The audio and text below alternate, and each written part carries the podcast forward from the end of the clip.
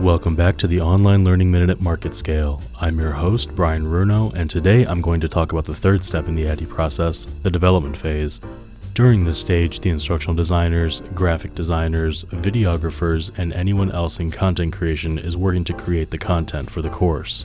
This is one of the longest phases in the course development process as it requires not only the recording, sketching, and editing of all visual materials, but also writing any course content. Once all the content is complete, we need to test the course to ensure functionality and re review the course for educational flow. That was your online learning minute at MarketScale. Tune in next episode where we talk about the implementation phase of the ADDIE process.